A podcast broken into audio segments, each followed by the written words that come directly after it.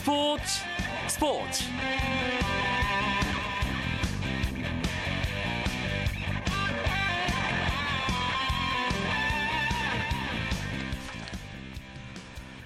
안녕하십니까 스포츠 스포츠 아나운서 이광용입니다.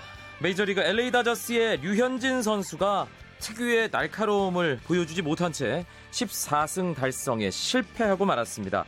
이번에도 초반이 문제였는데요. 12일 만에 등판한 류현진 선수 경기 감각이 조금 무뎌져서인지 1회 초 세타자에게 연속 안타를 맞으면서 먼저 한 점을 내줬고요. 이어진 무사 1, 3루 위기에서 또 한 점, 그리고 2회에는 2루타 2개를 맞으면서 다시 한 점을 실점했습니다. 결국 6이닝 동안 안타 10개를 맞고 3실점 하면서 류현진 선수가 패전 투수가 됐는데요. 현재 언론들도 류현진의 투구에 대해 아쉽다는 반응을 보였습니다. 메이저리그 공식 홈페이지 MLB.com은 류현진의 투구는 신인왕 후보다운 모습이 아니었다고 평가하면서 포스트 시즌에서 LA 다저스가 놀라스코를 3선발로 쓸 것이 유력해졌다 이런 전망까지 내놨습니다. 포스트 시즌을 앞두고 선발 경쟁 펼치고 있는 류현진으로서는 분발이 요구되는 상황이 아닐 수 없습니다. 목요일 스포츠 스포츠 재미있는 해외 축구 이야기 준비하고 있는데요. 일단 먼저 오늘 들어온 주요 스포츠 소식부터 정리해드립니다.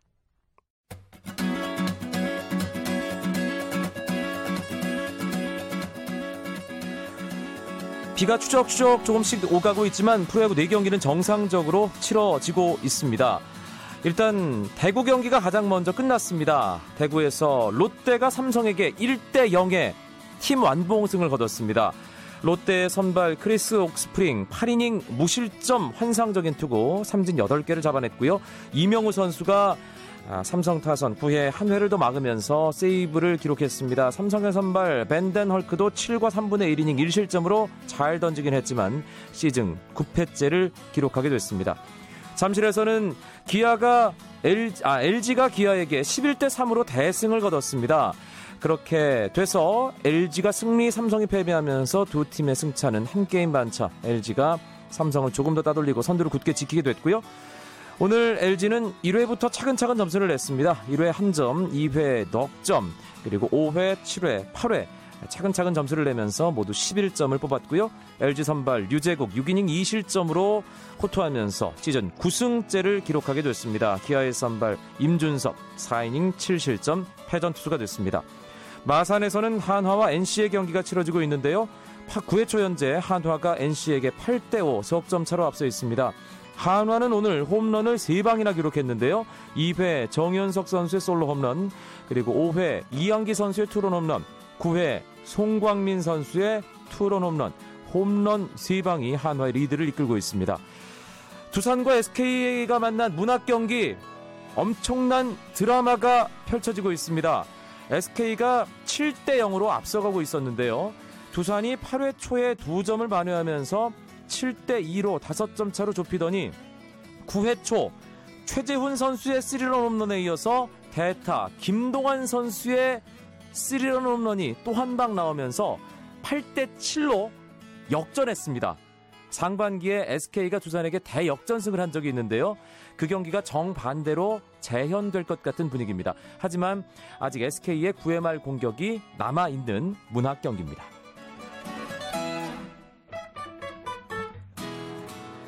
미국 프로야구 신시내티의 추신수 선수가 연속 경기 안타 행진을 7경기에서 멈췄습니다. 추신수는 오늘 시카고 컵스와의 홈 경기에서 1번 타자 겸 중견수로 선발 출전해 3타수 무안타 볼넷 하나를 얻는 데 그쳤습니다. 추신수의 시즌 타율은 2할 9푼으로 조금 낮아졌지만 팀은 6대 0으로 이겼습니다.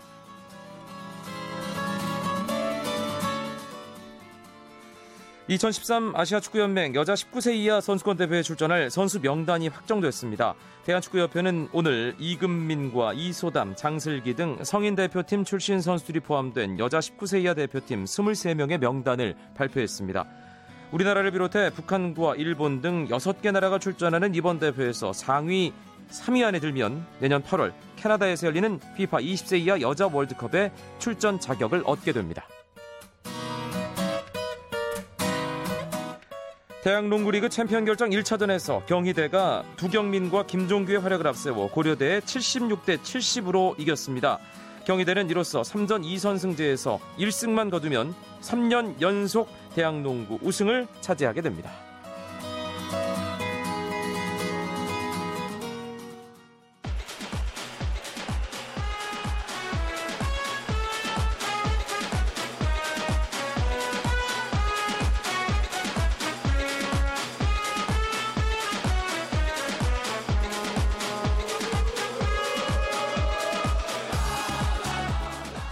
해외 스포츠 이야기로 채워드리는 목요일 스포츠 스포츠 오늘은 9월 A매치 주간에 펼쳐진 경기들 결산하고 이번 주말에 재개되는 유럽 리그들 전망해 보도록 하겠습니다. 목요일 밤의 남자라고 불러도 손색 없는 분이죠. 박찬아 KBSN 축구 해설위원과 함께하겠습니다. 오랜만은 아니군요. 지난 주말, 지난주 금요일 IT전 현장에서 함께 했으니까요. 네, 그렇습니다. 가족 다음으로 많이 보는, 저는 개인적으로 많이 보는 분이 이강용 아나운서거든요. 네. 예. 근데 좀 목소리가 떨떠름하네요. 네? 아, 저는 아직 총각이니까요. 알겠습니다. 아, 빨리 누군가를 만들어야 될 텐데 말이죠. 우리나라가 IT와의 경기 금요일에 치렀고요. 지난 화요일 크로아티아와 전주에서 평가전 두 경기를 치렀습니다. 피파 A매치 주간 9월에 이제 바로 지난주 말을 낀 그런 주간이었는데 우리나라는 일단 1승 1패로 마감을 했어요. 네, 그렇습니다. 두 경기 모두 다 좋은 결과, 좋은 내용이었다면 가장 좋겠습니다만 일단 평가전 1승 1패로 마감하게 됐고요. 그래도 우리에게 다행이었던 것은 브라질 본성 행위 결정이 되면서 이 A매치 주간 자체를 평가전으로 사용할 수 있었다는 것 같습니다. 네. 어, 일단 뭐 과정을 계속 밟아 나갈 수 있는 그런 단계로서 내용이 좋지 않았지만 그 또한 여러 가지 해결해야 할 과제를 알게 된 계기가 됐으니까요. 예, 그런 의미를 찾을 수 있을 것 같습니다. 크로아티아의 경우는 우리나라와 화요일 경기를 하기 이전에 아, 지난 금요일이었죠. 우리 시간으로는 토요일 새벽에 유럽 최종 예선을 치르고 왔어요. 네, 한국 시각으로 8일 새벽이었습니다. 9 유고 연방 국가가 맞붙었는데 세르비아와 크로아티아의 경기였죠. 크로아티아는 세르비아 원정을 떠나서 양 팀이 한 명씩 퇴장당하는 정말 난타전이었습니다. 정말 엄청난 접전이었는데 크로아티아가 만주키치의 선취골을 지키지 못하면서 세르비아에게 결국 동점을 허용했습니다. 그런데 이 경기가 1대 1로 끝나면서 세르비아로서는 남은 경기 관계없이 브라질 행이 좌절됐고요. 크로아티아는 계속해서 순위 싸움을 이어갈 수 있게 됐습니다. 일단은 A조에 크로아티아가 속해 있는데 벨기에, 세르비아, 스코틀랜드 등과 함께 포함되어 있단 말이에요.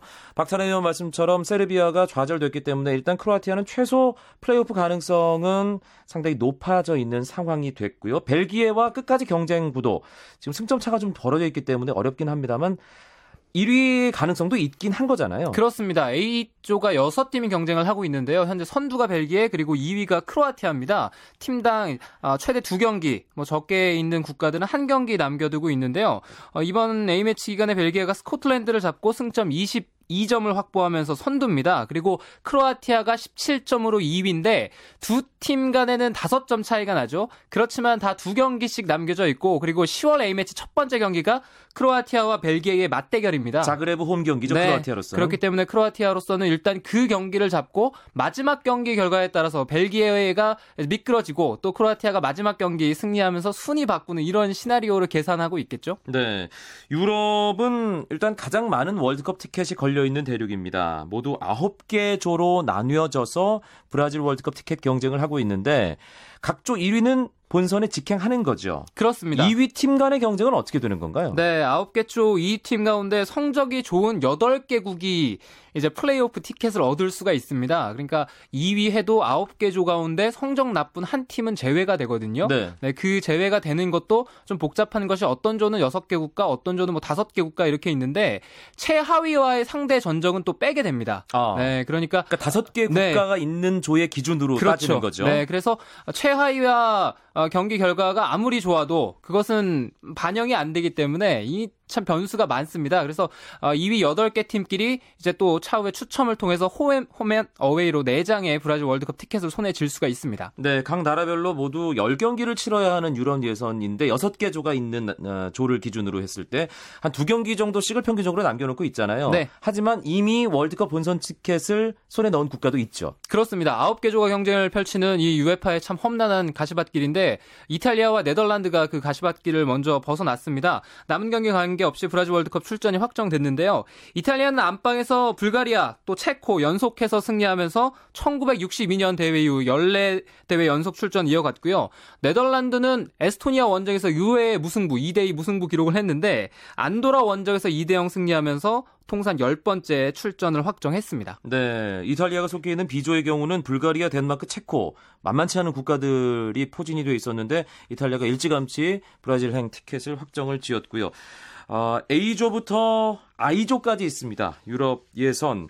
어, 현재까지의 어떤 각조 1, 2위 그리고 지난 A매치 주간의 주요한 경기 결과들 함께 정리를 좀 해주시죠. 네, 일단 순위부터 말씀을 드리면요. 각조의 1, 2위부터 순서대로 9개 조 말씀을 드리겠습니다. 벨기에, 크로아티아가 이 A조 1, 2위 차지하고 있고요. B조는 이탈리아, 불가리아, C조는 독일, 스웨덴, D조는 네덜란드, 헝가리, 어, 그 다음에 스위스, 아이슬란드, E조죠. 그리고 러시아, 포르투갈, 보스니아, 그리스, 잉글랜드, 우크라이나, 마지막 I조는 스페인, 프랑스 순인데 이 아홉 개 조기 때문에 상당히 복잡하고 난해한 유럽 예선들이 있었습니다. 대표적인 이 유럽 예선 어, 결과들 말씀을 드리면 D조가 사실상 네덜란드와 헝가리가 지금 1, 2위 싸움을 하고 있는데 사실 이번 예선에서 D조의 가장 흥미로운 경기는 루마니아와 터키와의 맞대결이었습니다. 네. 루마니아가 초반 부진을 딛고 서서히 살아나는 상황, 터키 역시도 어, 초반에 어떤 흔들림 이런 것들을 벗어나면서 다시 월드컵 출전에 한바람을 다가가고 있었기 때문에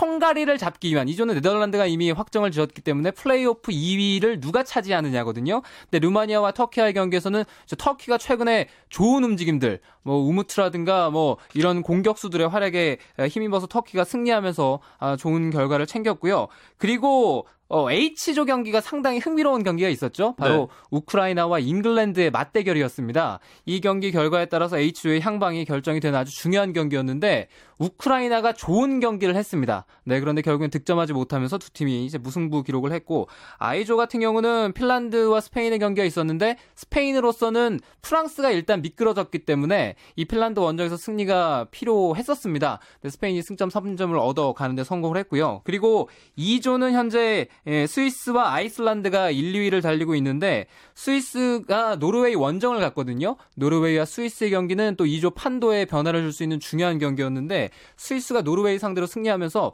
노르웨이가 실낱 같은 희망을 가지고 있었던 어떤 플레이오프 가능성 이런 것들이 조금은 낮아진 경기가 됐습니다. 네, 지금 순위표를 뭐 피파 월드컵닷컴 뭐 홈페이지나 이런 곳에서 월드컵 예선 상황 아 이제 쳐서 들어가시면 확인하실 수 있는데 네. 재밌습니다. 이게 1위가 어느 정도 이제 승점 차를 확보를 하면서 가져가고 있는 조가 뭐 벨기에, 이탈리아 확정했고요. 독일도 조금 여유가 있어 보이고 네덜란드 확정, 스위스도 어느 정도는 여유가 있어 보입니다. 그런데 지금 1위의 윤곽조차 희미한 조가 많습니다. 네. 특히 러시아와 포르투갈이 경쟁하는 F조도 그렇고요.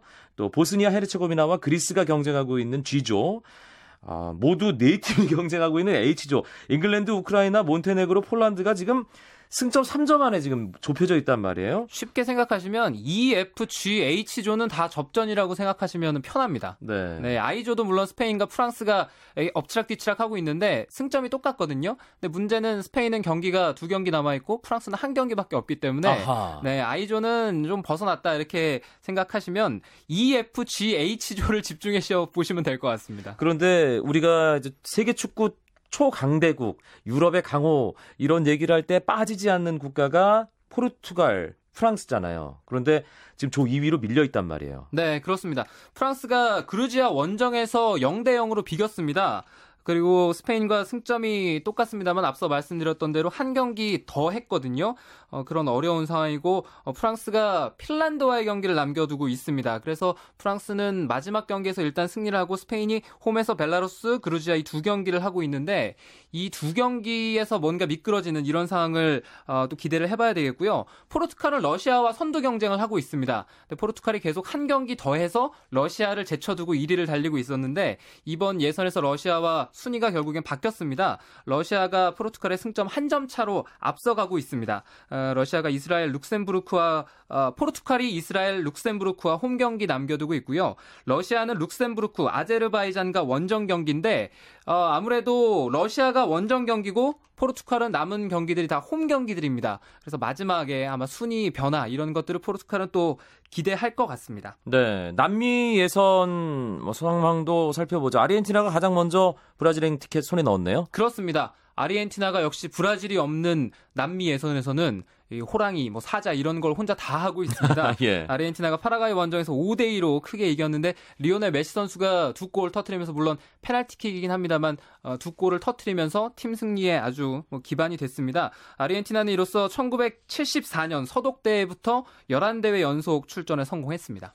남미가 지금 9개 나라가 풀리그로 경쟁을 하면서 상위 4팀이 브라질행 티켓 먼저 확정을 짓잖아요. 상황이 어떻습니까, 순위가? 네, 남미는 상위 4개 팀이 바로 브라질로 가고 5위는 아시아 플레이오프 승자와 다시 홈앤어웨이로 경기를 치릅니다. 그래서 개최국을 생각하면은 최대 6 국가가 이번 브라질 월드컵에 참여할 수가 있거든요. 그렇다면 우리도 뭐 브라질 월드컵에서 남미 팀 만날 확률이 상당히 높다는 얘기인데 그런 만큼 남미에서는 지켜볼 필요가 있죠. 현재 순위가 아르헨티나, 콜롬비아, 칠레, 에콰도르, 우루과이, 베네수엘라 이렇게 에, 순으로 가고 있는데 에콰도르와 우루과이는 승점 22점으로 동률이고요. 베네수엘라는 19점입니다. 남미 예선이 두 경기에서 한 경기 정도 남겨 있기 때문에 베네수엘라는 사실 한 경기밖에 안 남아 있어요. 네. 그래서 이 5위 자리는 아무래도 어, 이 에콰도르와 우루과이 이 두 팀의 싸움이 되겠습니다. 네, 그리고 박찬하 의원이 조금 전에 말씀을 하신 대로 남미 5위는 아시아에서 이제 플레이오프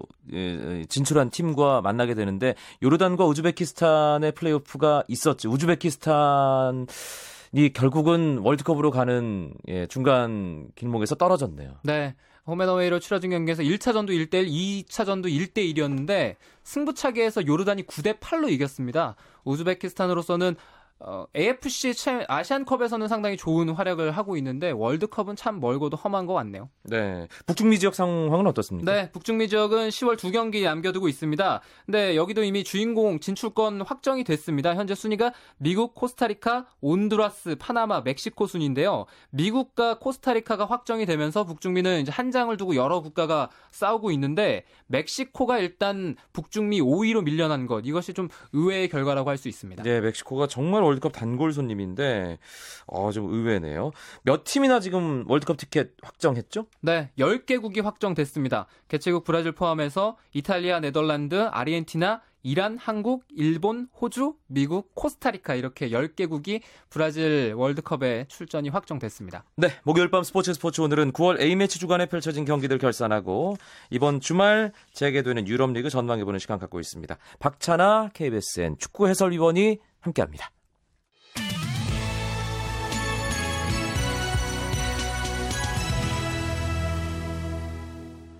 9월에 열린 A매치들 결산해보고 브라질 월드컵으로 가는 아, 중간 점검을 해봤습니다. 이번 주말 재개되는 유럽 리그들 역시 우리나라 유럽에서 뛰는 선수들 중심으로 얘기를 나눠볼 텐데요.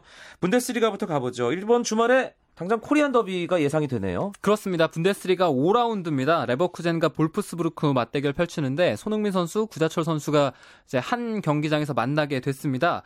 토요일 저녁 10시 30분이고요. 레버쿠젠 홈구장 바이 아레나에서 경기가 치러집니다. 네, 어떤 분위기가 연출될까요? 예, 아무래도 부분 최 초반에는 어, 이 레버쿠젠의 분위기가 좋고요. 볼프스부르크가 약간 안 좋았다가 서서히 살아나는 흐름이거든요. 따라서 두 팀이 얼마나 A 매치 후유증을 극복을 하느냐, 뭐 이런 싸움이 될 것 같고요. 당장 레버쿠젠은 이 경기 치르고 나면은 또 우에파 챔피언스리그가 예정이 되어 있습니다. 따라서 선택과 집중, 챔피언스리그에 신경을 쓸 것인지 아니면 주말 경기부터 총력전을 또 기울일 것인지 여기에 대한 것도 관심을 가지고 지켜봐야겠죠. 홍정호 선수도 대표팀 일정 마치고 독일로 출국을 했습니다. 그렇습니다. 아우크스부르크 데뷔전 과연 언제쯤 치르게 될까요? 네, 토요일 당장 토요일 저녁 10시 반에 프라이부르크와 홈 경기가 예정이 되어 있는데요. 아우크스부르크가 현재 중앙 수비진이 칼센브라커 선수 그리고 클라반 선수를 주전으로 기용하면서 두 선수를 어, 모든 경기에 선발 출전 시켰습니다. 근데 아우크스부르크가 초반 4경기에서 2승 2패. 근데 6골을 실점을 했거든요. 이제 그럼에도 1라운드 도르트문트와의 경기에서 4골을 실점했다는 것을 생각하면 나머지 3경기에서는 중앙 수비가 많이 안정이 되어 있습니다. 그래서 네. 홍정호 선수가 당장 주전으로 이렇게 투입되기보다는 아마 기회가 왔을 때 홍정호 선수가 그 틈바구니를 꿰차고 들어가서 뭔가 눈도장을 확실히 뭐 찍어준다면 홍정호 선수에게도 기회는 충분히 올 것 같습니다. 분데스리가 이제 5라운드 앞두고 있습니다. 4경기 정도 치른 상황인데 완전히 초반이긴 하지만 그래도 시즌 전 예측과 비슷하게 가고 있다고 볼수 있겠죠. 네, 도르트문트가 전승 기록을 했고요. 뮌헨이 프라, 프라이부르크 원정에서 무승부 기록하면서 일단 도르트문트보다 한 칸 아래에 있습니다. 그 뒤로 레버쿠젠, 하노버, 마인츠 등이 상위권인데요. 이 승격 팀인 베를린이 초반 2승 1무 1패로 승점을 많이 획득한 것 이것이 좀 의외의 결과라고 할 수가 있겠고 또 지난 시즌 돌풍의 팀인 프랑크푸르트가 상황이 좋지가 않습니다. 초반에 좀 하위권으로 떨어져 있고 그리고 샬케 공사 역시도 어, 초반에 많이 흔들리고 있습니다. 잉글랜드 프리미어리그로 가보죠. 이번 주말에 썬덜랜드와 아스널의 경기가 예정돼 있습니다. 기성용 선수가 썬덜랜드 유니폼으로 갈아입고 처음으로 선을 보이는 경기가 될 것 같은데 지동원 선수와 함께 출장할 수 있을지 뭐 여러 가지가 관심사예요. 네, 토요일 저녁 11시에 썬덜랜드와 아스널 경기인데 기성용 선수는 A매치 기간에 쉬었기 때문에 팀 훈련에 계속 참여를 하고 있었죠. 그래서 기성용 선수는 아마 주말에 모습을 보게 될 확률은 상당히 높은 것 같습니다. 그렇지만 아, 지, 지동원 선수, 기성용 선수의 모습을 볼 수 있는 확률은 높은데 지동원 선수는 약간 지금 불안한 상황이거든요. 세세용 선수가 이적을 했지만 또 파비오 보리니 선수가 왔기 있기 때문에 지동원 선수는 앞으로 또 계속 험난한 상황이 이어질 것 같습니다. 네. 이번 A매치에서 뭔가 자신감을 찾고 가길 바랐는데 그 부분도 좀 성에 안 차는 것이었고 아, 지동원 선수 에, 영국으로 돌아가서 뭔가 좀 계기를 만들어야 될 것 같고요. 아스널에 소속돼 있는 박주영 선수는 제1리그 쪽으로 한다는 얘기가 솔솔 나오다가 또 아니라는 얘기도 있고요. 지금 어떻게 돼가는 건가요? 네, 영국 언론에서 보도가 나왔는데 우라 레즈와의 얘기가 있었습니다. 제1리그 우라 레즈로 박주영 선수가 이적을 할 것 같다. 그러니까 다시 말하면 우라 레즈가 박주영 선수를 영입하려고 한다라는 기사가 있었는데 이는 우라레즈가 공식적으로 이 사안을 부인하면서 없던 일이 될 것 같아요. 아무래도 우라레즈는 박주영 선수가 지금 아스널에서 받고 있는 연봉 자체에 크게 부담을 느끼고 있는 것 같고요. 그리고 지금 박주영 선수가 이적을 하게 된다면 이적료가 발생하는 상황이거든요. 여러 가지 그런 제반적인 여건 때문에 박주영 선수가 현재 아스널을 떠나서 다른 팀으로 가는 것 이것은 계속 난항이 거듭되고 있습니다. 네, 카디프 시티에서 초반에 좋은 활약하고 있는 김보경 선수 주말에 또 어떤 팀 상대하게 되죠? 네, 토요일 저녁 11시 헐시티 원정 원정을 떠납니다. 카디프 시티가 원정을 떠났는데 아무래도 헐 시티가 프리미어리그 승격팀 그리고 또 하위권이거든요. 그래서 카디프 시티 또 이번 주말 좋은 경기 기대해봐도 좋을 것 같습니다. 네, 목요일 밤 스포츠 스포츠 9월에 있었던 A매치 주간 여러 경기들 결산하고 어, 월드컵 티켓 상황도 점검해봤습니다. 그리고 이번 주말 재개되는 유럽 리그 우리 선수들 중심으로 어, 확인해보는 시간도 가졌습니다. 함께 해주신 박찬아 KBSN 축구 해설위원 고맙습니다. 감사합니다. 프로야구 3경기 종료됐습니다. 대구 롯데가 삼성에게 1대 0으로 승리했고요. 잠실에서는 LG가 기아에게 11대 3으로 이겼습니다. 마산 한화가 NC를 8대 5로 꺾었습니다. 문학은 두산이 SK에게 7대 0으로 끌려가다가 아, 8회 2점, 9회 7점 내면서 9대 7로 뒤집었습니다. SK의 9회 말 공격이 남아 있습니다. 내일도 9시 35분 재미있는 K리그 이야기로 찾아뵙겠습니다. 멋진 밤 보내십시오. 아나운서 이광용이었습니다. 고맙습니다. 스포츠 스포츠. with you and you alone.